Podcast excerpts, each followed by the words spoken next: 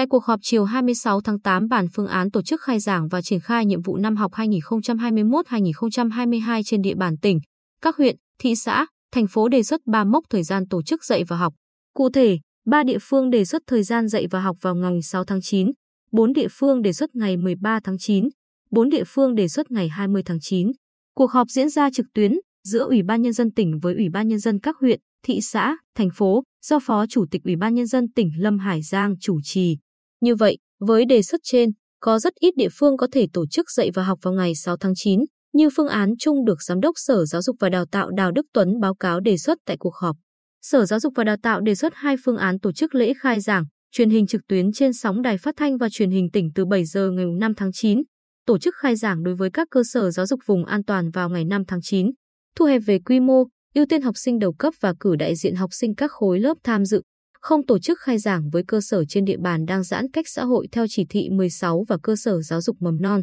Sở Giáo dục và Đào tạo cũng đề xuất tổ chức phương án dạy và học cụ thể của từng cấp học, thực hiện dưới 2 hình thức trực tiếp và trực tuyến. Tuy nhiên, các địa phương cho rằng việc dạy và học trực tuyến rất khó khăn. Kết luận cuộc họp, Phó Chủ tịch Ủy ban Nhân dân tỉnh Lâm Hải Giang đánh giá về cơ bản các địa phương đã chuẩn bị tương đối đầy đủ cơ sở vật chất, trang thiết bị, nhân lực giáo viên cho năm học mới. Tuy nhiên, các địa phương phải tổng rà soát lại toàn bộ công tác chuẩn bị một lần nữa. Địa phương đang thực hiện giãn cách theo chỉ thị 16 tạo điều kiện cho các đơn vị cung ứng kịp thời sách giáo khoa, không để học sinh học chay. Ngành giáo dục và đào tạo và các địa phương chủ động xây dựng phương án dạy và học phù hợp tình huống dịch COVID-19, không nhất thiết tổ chức đồng loạt, đặc biệt ưu tiên khối lớp 12, lớp 1 và các khối lớp tổ chức chương trình giáo dục phổ thông mới. Tùy theo diễn biến tình hình dịch sẽ có phương án tổ chức khai giảng năm học mới. Với đề xuất thời gian và phương án tổ chức dạy và học, Phó Chủ tịch tỉnh đề nghị lãnh đạo Ủy ban Nhân dân cấp huyện họp ban chỉ đạo phòng chống dịch địa phương rà soát, đánh giá hết sức kỹ nguy cơ dịch để xác định sát